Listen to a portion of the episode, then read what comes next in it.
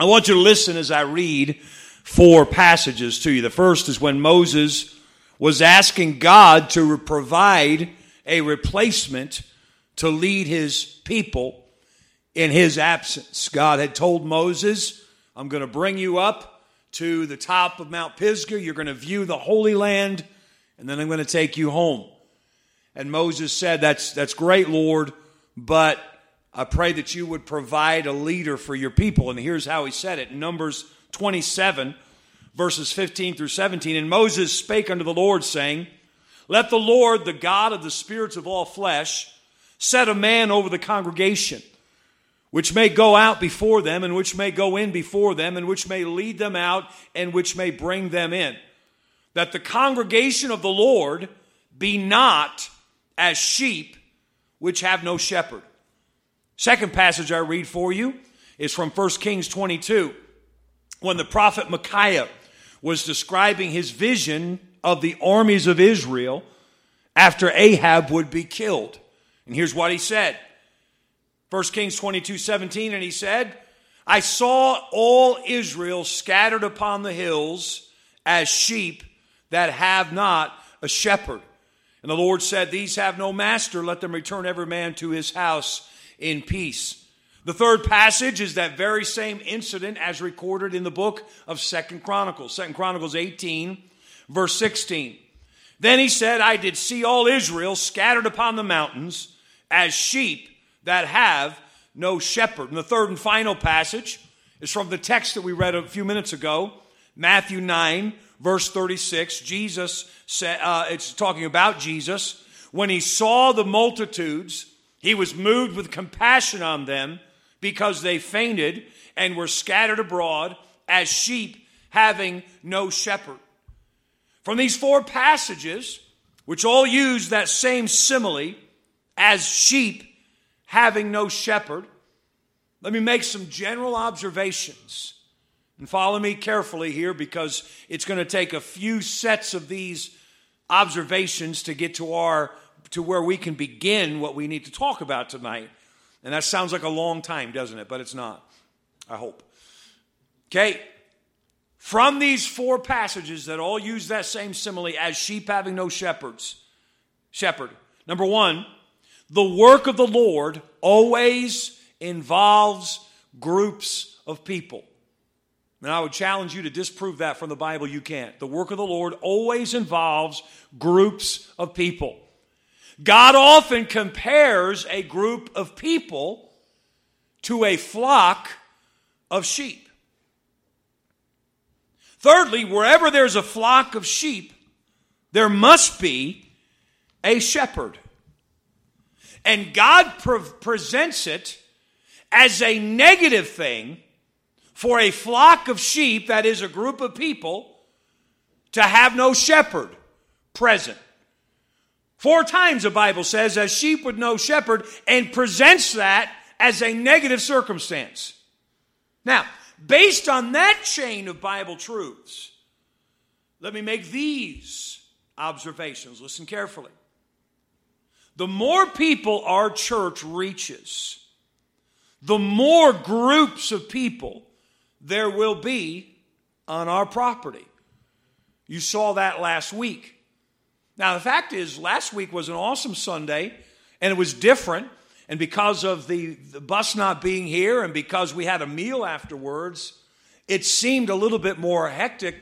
The fact is, the Sunday before, we actually had more people than we had last Sunday because both Sundays were very successful days in the bus ministry and, and uh, also very successful with people uh, driving in.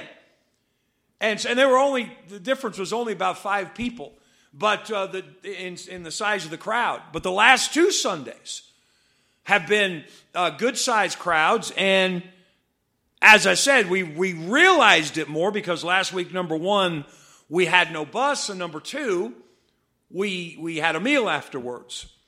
So the more our church, more people our church reaches, the more groups of people there will be on our property. In order for our church to lead multiple groups of people or flocks, and I want you to think that way, more flocks around the property. There's a flock here. In the, I'm talking about Sunday school now. There's a flock here in the auditorium. There's a flock in the, in the classroom back there.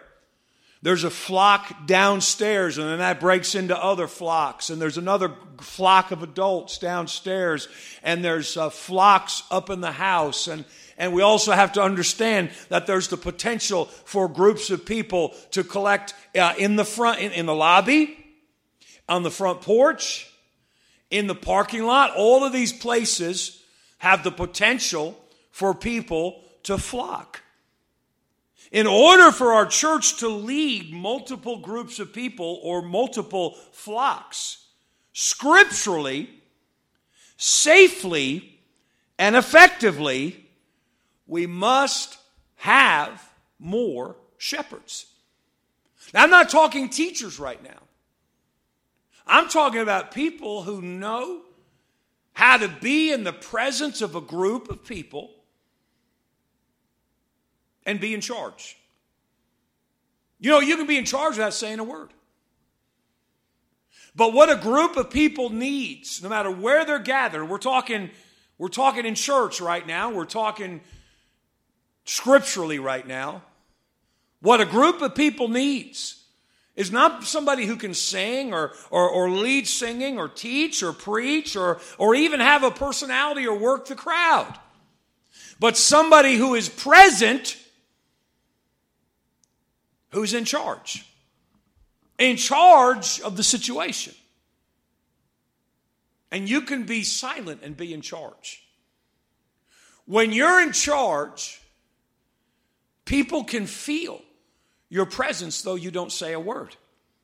So I say again, and this may be the most important statement in setting up the instruction that, I, that we gonna, we're going to find from the Bible in order for our church to lead multiple groups of people, multiple flocks, scripturally, safely, and effectively, we must have more shepherds. What if God were to drop in our lap right now a property that has, say, twice as much square footage as what we have? More auditorium, more classrooms, what if the Lord were to drop in our lap a place where, a facility, where there, where we're able to have more services going on at once? Imagine a property where we could have a, a Spanish service and a Portuguese service. You say, well, not right now. Who would, who would teach it? I'm, I'm saying at some point. Um, Imagine God gives us a property where while we're having the morning service, the main service, there's also a teen service, there's also an older elementary service, there's also a younger elementary service. That could be deemed a necessity right now. Adults, teenagers, older elementary, younger elementary, and let's throw Spanish in there. Let's suppose the Lord gave us well, that's five rooms, five flocks right there going on at the same time. Right now, we basically Sunday morning have three flocks going on at the same time during church time. We've got a flock in here, we've got a flock downstairs, we have a flock in the nursery. Now, add, by the way, add nursery to that list. Now we've got six. Suppose the Lord gave us a facility where we had six flocks of people going on at one time. We wouldn't need teachers, we wouldn't need song leaders. I'm saying teachers and song leaders are great and awesome, and I love them. But what we would need is people who know how to be present among a flock of people and let the people in that room know somebody's in charge. And that is a shepherd as opposed to an unsupervised flock. We've got to make very careful if we're going to do the Lord's work effectively and scripturally. Maybe switch that around. Scripturally, effectively, and safely. We've got to be keenly aware that there are not flocks of people unsupervised. What do you mean unsupervised? You mean grown ups need to be supervised? Every room needs a representative in it, somebody who knows what's going on, someone who can answer people's questions. I'll get to these specifics in a second. And someone knows who knows how to keep peace. Because among any age group, things can get out of control. And oh, last Sunday, one of, the, one of the challenges with the bus not showing up is we had people bringing in carloads and van loads of people, going back out, bring them in. And uh, so now we've got groups of people on the property here that needed supervision. And uh, we, you met the challenge. That's awesome. But it also made us aware that we need people who know how to do that. People who know how to just be present and keep the peace. So I'll say again, and this is that key statement, and this is maybe the last time I'll make it. In order for our church to lead multiple groups of people or flocks, scripturally, safely, and effectively, we must have more shepherds. One of the great needs of our church at this moment is more people who are willing to come to church on Sunday morning and do the work of a shepherd. Just be present in a room and make sure everything is smooth. Make sure everything is under control. So let's talk about the work of the shepherd. What does a shepherd have to do? And this is not, honestly, not the essence. The essence of the message will come in a few minutes when I give you the, the tools of the shepherd. But right now, let's talk about the work of the shepherd. Number one, if you're gonna, if you want, if you say, yeah, okay, I don't think I'm qualified, but I could, I, I would be interested in helping in that way. Number one, show up. Because if you don't show up, we still have sheep with no shepherd. What God's church needs, not just here, but everywhere, is people who take their voluntary job for Jesus Christ even more seriously than they take their secular job. Now, I hope you're not dumb enough to just not show up to work and not call them to tell them you're not going to show up because you won't have a job for long. That every place I've ever worked, that was automatic termination, no call, no show one time, unless there had, turns out to have been some you know horrible accident or something. But you know, I worked a lot of three to eleven shifts. Three eleven, it, it clicks three eleven, uh, it clicks three o'clock and uh, 3.30 4 o'clock you're not there. You didn't call. I mean they may give you time to say oh no i was in a life or death accident on the way. But barring that if you can't show up and you can't call to tell them and that was even pre-cell phone those jobs i'm talking about you can't call to tell them uh, you're fired. No questions asked. But we need to take our job for god that seriously. We need to take and some of you do by the way some of you do when you're not going to be able to be in your place to do your job. I get a phone call or a text, or, or Brother Corky does in charge of the elementary to say, I'm not going to be there today. Why? Because if, if, if it is so important that there not be sheep without a shepherd any, on, on the property, then we've got to know that the sheep are not going to have a shepherd so that we can fill that spot. So show up or call in. Second work of a shepherd is to be early. Because again, if the sheep get there before the shepherd does, there are still sheep without a shepherd. And uh, it is it is absolute. I, I, can't even tell you. I know I harp on on uh, punctuality and being early, and you say, Pastor, you run it in the ground. Maybe I do, but you know what? You come to Sunday school at at, uh, at quarter to ten or ten o'clock, and praise the Lord we have a bunch of shepherds in place. You'd be amazed at how many churches you go to, and uh, the pastor's there five minutes before to, to unlock the building, and uh, the people coming five minutes after, ten minutes after. Listen, if we had that kind, those kind of shepherds in our church, we couldn't have a bus ministry.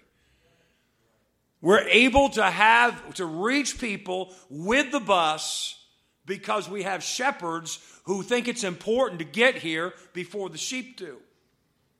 And so, a shepherd, the work of a shepherd is to show up or call in, be early, and then listen to this, and this is a concept that I, I need to be, we, we, need to get organized in, and it rests on me.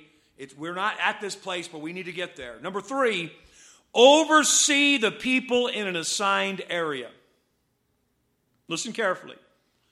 My ideal plan for Sunday morning is to have the church property divided into specific sections and have a person assigned to each of those sections. Even sections where there doesn't seem to be going anything, anything to be going on.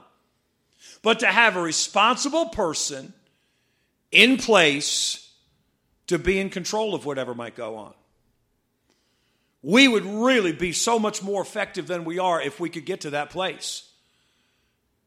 And if we could get to that place, I'm talking about where, you know, I'm not Mr., uh, you know, Sector 12 and Zone 5 and all that stuff, and we're not going to have, you know, shoulder microphone. Yeah, Sector 12 is clear. Um, that's not what I'm talking about. But what I am talking about is a very subtle presence on the entire property where a person who's not a teacher, maybe is, maybe isn't, but not, not necessarily a teacher, not necessarily somebody who has some important title, but just a responsible adult. This is your area. You're going to get here 15 minutes before Sunday school starts or 15 minutes before the church service. Now, I'm not talking, by the way, I'm not talking about Sunday night or Wednesday night because Sunday night, Wednesday night are the nights when the shepherds come together. But I'm talking about Sunday morning when we, when we always have visitors, Sunday morning when we always have people who don't know the routine, and to have someone in the auditorium, someone else in the lobby, someone else in the front of the church, someone else in the parking lot. I'm not talking teachers necessarily. I'm talking about someone who's just an adult, who's in control, who can, who, who's just there Maybe they're greeting people. Maybe they're, maybe they're just standing there looking around, you know, whatever. But who? And, and, and I'm not talking security guards. I'm talking shepherds who are prepared to handle a flock. Because if we don't have that, all we have is a building where we show up and assemble. And we are prepared, basically, for all kind. What's the word? Uh, bedlam, mayhem, turmoil. If all we have is a building where we all just show up, anything can happen and we're not ready for it. And again, I'm not talking violence and I'm not talking about the shooting. I'm not, ta- I'm not talking any of that. I didn't prepare this with that in mind. I'm just talking about people coming to church and having their needs met. People coming to church and knowing, hey, there's people here who care. There's people here who, who, who uh, know what's going on. These people have a program. They are prepared to deal with problems that arise. These people take God's work seriously. So a shepherd shows up or calls in. He's early. He oversees the people in an assigned area. And uh, I, I mean, I want to get this to the place, what I'm just described here the church property divided into specific sections and have a person assigned to each of those sections. I want to get to the place where that's in place not only every Sunday, but for any special event. I'm talking about where it could be put in place on the spur of the moment. Let's say we have special meetings and a much bigger crowd shows up than what we anticipated. That happens once in a while. And all it would take would be to me for me to say to, to Brother Freddie, hey, get the word out uh, that, that we're going to put the whatever we call it into effect. So that everybody who is there, who is a part of that strategy that I just described, they know, okay, I got to go down and stand outside the door downstairs because that's my spot, just to make sure that there is a church presence in the parking lot. And somebody else says, All right, I know that means I got to go out in front of the front door because, because uh, that, that plan being enacted means that there is a church presence in the front walk, the front area. Hey, what happens if somebody is, is walking down this walk and they're turning the corner and it's wintertime, so the front door is closed, and they have a fall as they're turning the corner? And because the door is closed, because nobody's out there, there's nobody there to see that. And they're just laying there asking for help. That's, that's our responsibility. And we, it's not about liability. I mean, it, it will be about liability right now. It's just about helping people. So I'm talking about a strategy that we will organize that has this in place that lets the whole world know, including primarily ourselves, that we're serious about this. This isn't a game. We're not playing. We're serious about this. Okay, the work of the shepherd is next to stay in that area. So, oh, you know what? I'm thirsty. So I think I'll leave my spot and go get a drink. No, uh, we're, we're only talking about being there 10 minutes before the service. You can wait to get a drink. You can wait to go to the bathroom. They gave some advice about that apparently at the ladies' meeting yesterday. How to, anyway, you can ask my wife if you need to hear the specifics on that one.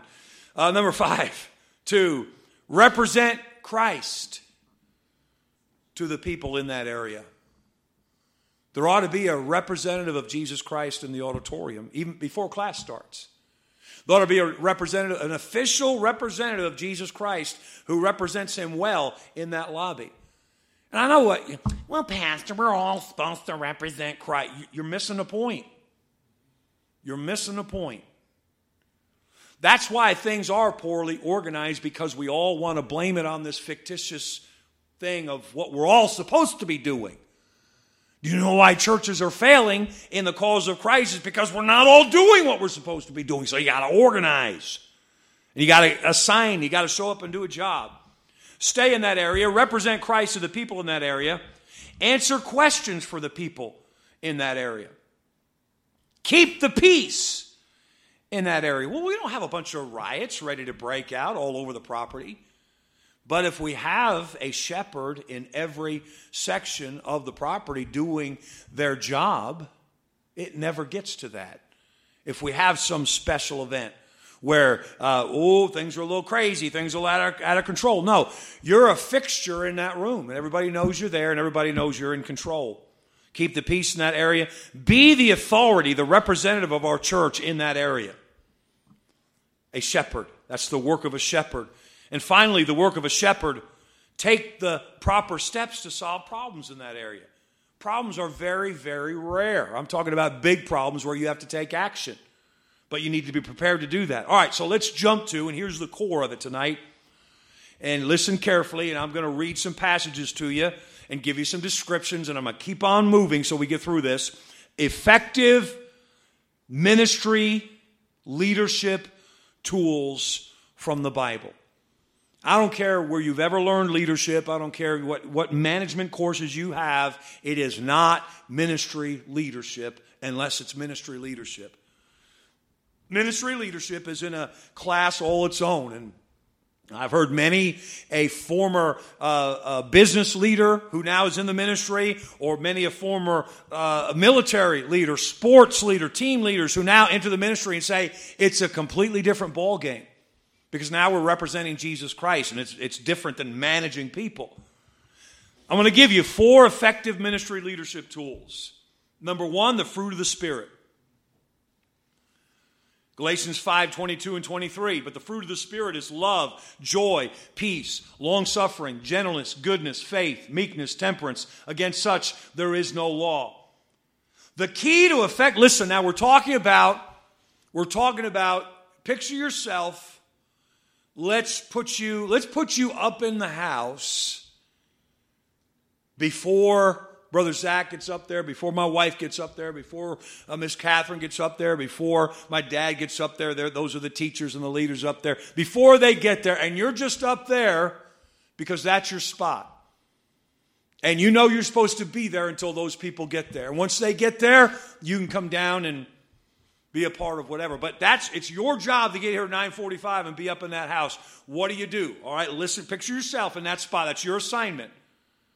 And you got teenagers coming in. Their parents just dropped them off and they're up there now. And, and so you got six, seven teenagers and you're going, what do I do? Okay.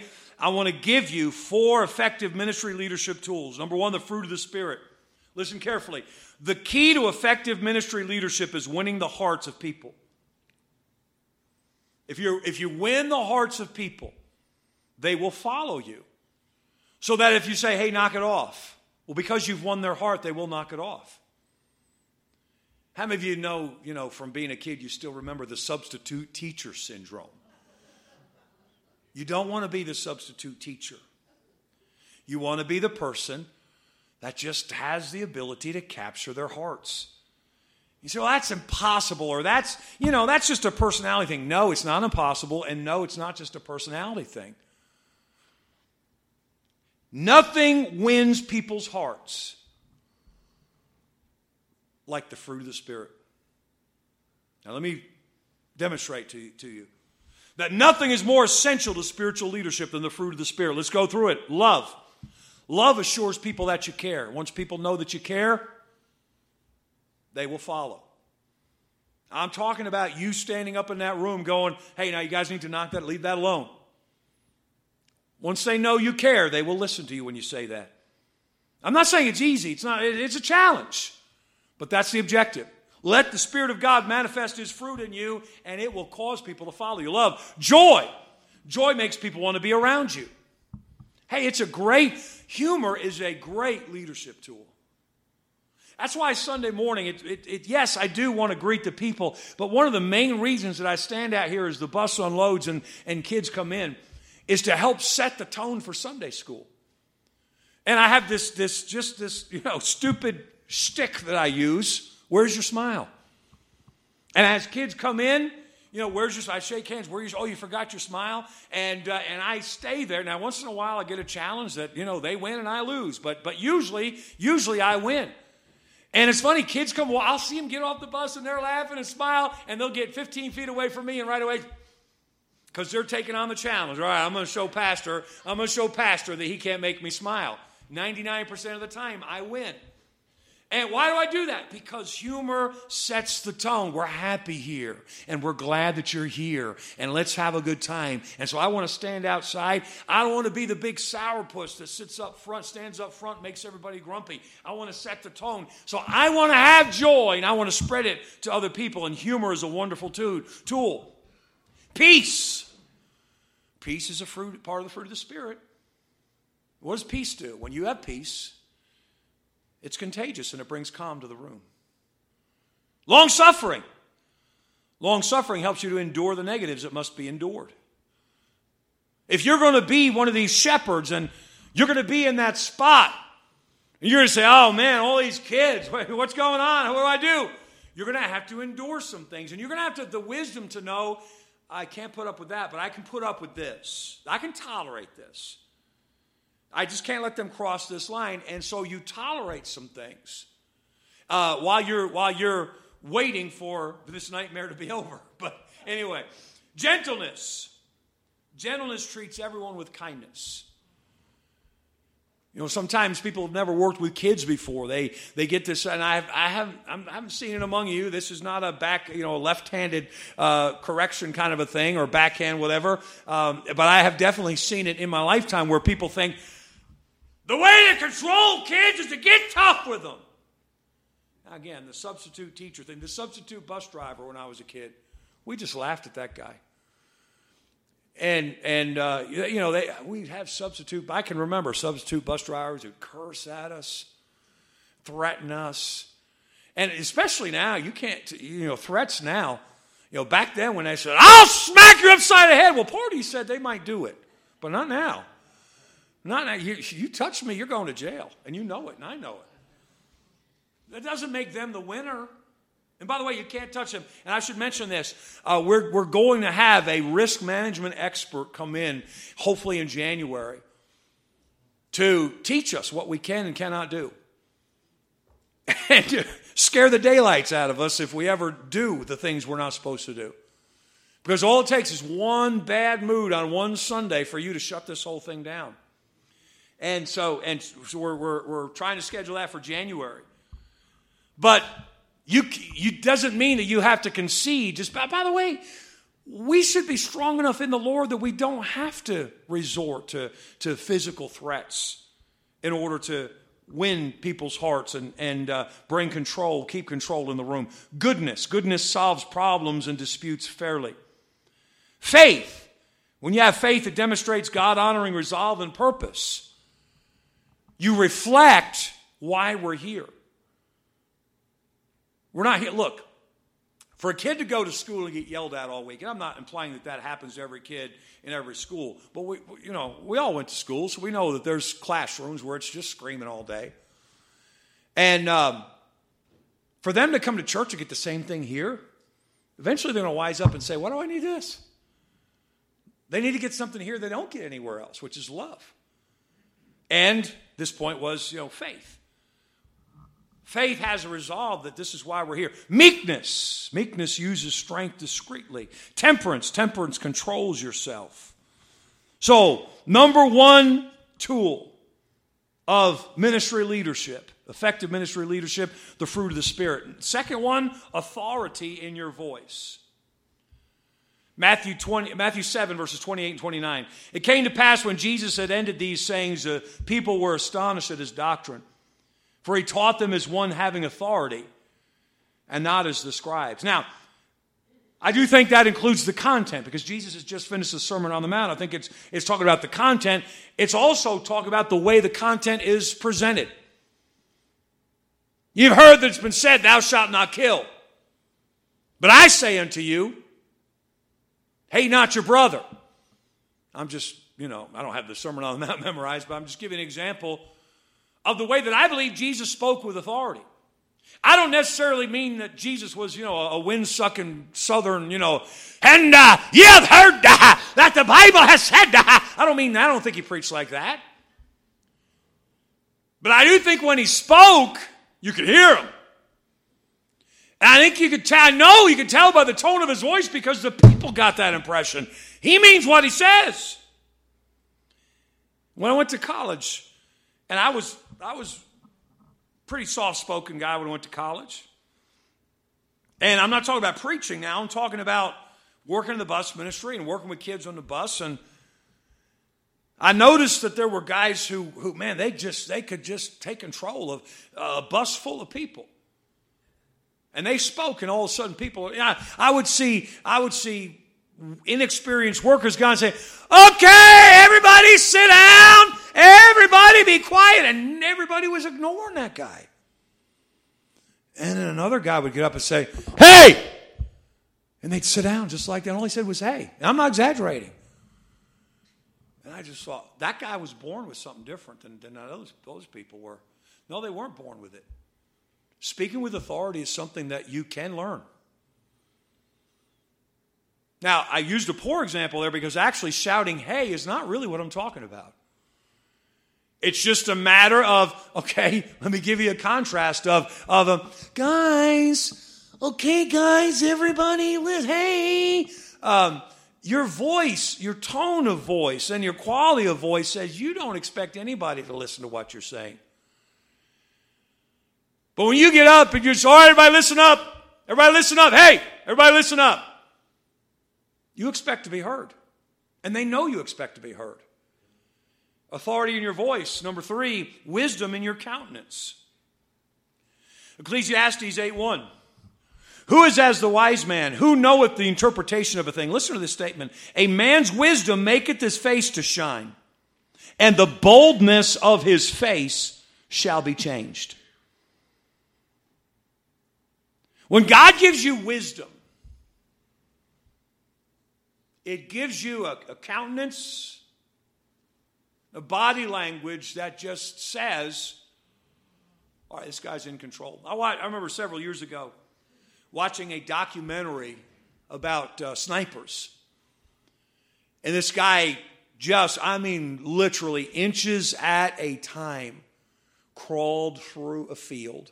And it was a reenactment that they showed, but to take out an enemy officer who was several hundred yards away. He was so far away that the sniper couldn't even see the rank of the men through his scope. So here were the instructions. You will always, no, because he was there to take out an officer. He wasn't there to just take out soldiers. You will always know who the leader is, who the officer is, by his body language. Their body language, and by the way, once they learned that, the sniper said on this documentary, once they learned that, it never failed. Once they learned to study leaders and their body language, their countenance. Now, countenance is primarily about the face, but it also your body language. Once they learn to read body language without fail, they would identify the officers. Wisdom in your countenance. I said four tools, and I gave you three the fruit of the Spirit, authority in your voice, wisdom in your countenance, and last of all, confidence in your eyes. These are not, hey, by the way, these are what I practice. And I'm not saying I never face a challenge. I face challenges lots of times in, in controlling. but I tell you what, the Lord has blessed me with experience and skill in being able to walk into a large crowd and take control of it. Now, if I got to shake hands with all those people, that's when I lose control. I'm not good at that part, but walk into a large crowd, get everybody's attention, and keep it. And that's the essence of what I'm talking about. It's not exactly the assignment we're talking about, but it's similar. Same tools fruit of the Spirit, authority in your voice, wisdom in your countenance, and number four, confidence in your eyes. Proverbs 20, verse 8. A king that sitteth in the throne of judgment scattereth away all evil with his eyes. I remember reading a story about Andrew Jackson when he was first starting out and it was in a country town somewhere, and there was a, a maniac outlaw in the street. And he's out there and he's, you know, threatening everybody and screaming at everybody just out in the middle of the street. And Andrew Jackson was in a motel room. He's looking out the window at this whole thing. And he walks outside and walks, and by the way, everybody's keeping their distance because they don't want the maniac to, to, you know, hurt them. And Andrew Jackson walks up to the man, puts his pistol in, up, up to his head, and says, Knock it off! And this crazy man immediately, he said, I'll blow your head off. He put his gun away. Andrew Jackson took him by the arm and led him into his jail cell. And they asked the man later, You listen, you wouldn't listen to anybody else. Why'd you listen to him? He said, Because I looked in his eyes and I could tell that he meant it. Now, what, are we, what am I talking about? Confidence in your eyes. I heard a man preach recently. Uh, my wife will remember this. We were together. We heard a man preach uh, a while back. And he was, he, was, he was an experienced pastor, and he was motivating the people there. Come on, we can do this thing. And after everything he every he would make the most awesome statements. Come on, bless God, we can make this happen. And they'd stop and look at the crowd like this. I'm not exaggerating. In fact, it's worse than that. I can't even do it like he do. And I'm thinking to myself, nobody believes you, man. I love you, I respect you, but nobody believes you because your eyes say you don't know if we can make this happen. Do your eyes show, again, we're, we're still up in that room we're talking about. Do your eyes show confusion or decisiveness? You're in that position there where you're in charge of that room. You're the shepherd and there's the sheep. Do your eyes show uncertainty or resolve? Four tools of a shepherd the fruit of the Spirit, which is first and most important authority in your voice, wisdom in your countenance, confidence in your eyes. Can I ask you tonight, we're all done, can I ask you to ask God to make you a shepherd? Here's really my, my dream for the future of productivity is for the Sunday night crowd to be able to lead the Sunday morning crowd. You say, well, I am the Sunday morning crowd. Then I think you missed the point if that's your reaction. I'm talking about where the people here on Sunday nights are strong enough that we can take charge of the property. That we can take charge of the property that God gives us, whatever that property is, wherever we go, whatever we purchase, whatever we build, however many square footage it is, however much square footage it is. And we can have a representative of Northeast Baptist Church in every area, every hallway. I'm not talking about greeters now. Maybe they serve as greeters. Natalie's our greeter in the lobby. She does this job, whether she knows it or not. She's a presence right there. She's the face of the church. Representatives, no matter how big a building, a property God will ever to give us, that we have people, and by the way, I'm talking men and women, where, she, well, man, what if a fight broke out? I can't take them on. You don't have to take them on. You just need to know when it's time to dial Brother Corky and get out of there. You know what I'm saying? I hope you'll take these tools seriously, and I hope you'll ask the Lord, make me a shepherd, Lord. Make me, teach me how to be a shepherd so that I can help a flock. The truth is, if we don't take this concept seriously, then we can't grow. Doesn't matter how many visitors we bring. We can't grow if we can't be shepherds to them when they come. That makes sense? Ask the Lord to help you be a shepherd. Let's stand together tonight.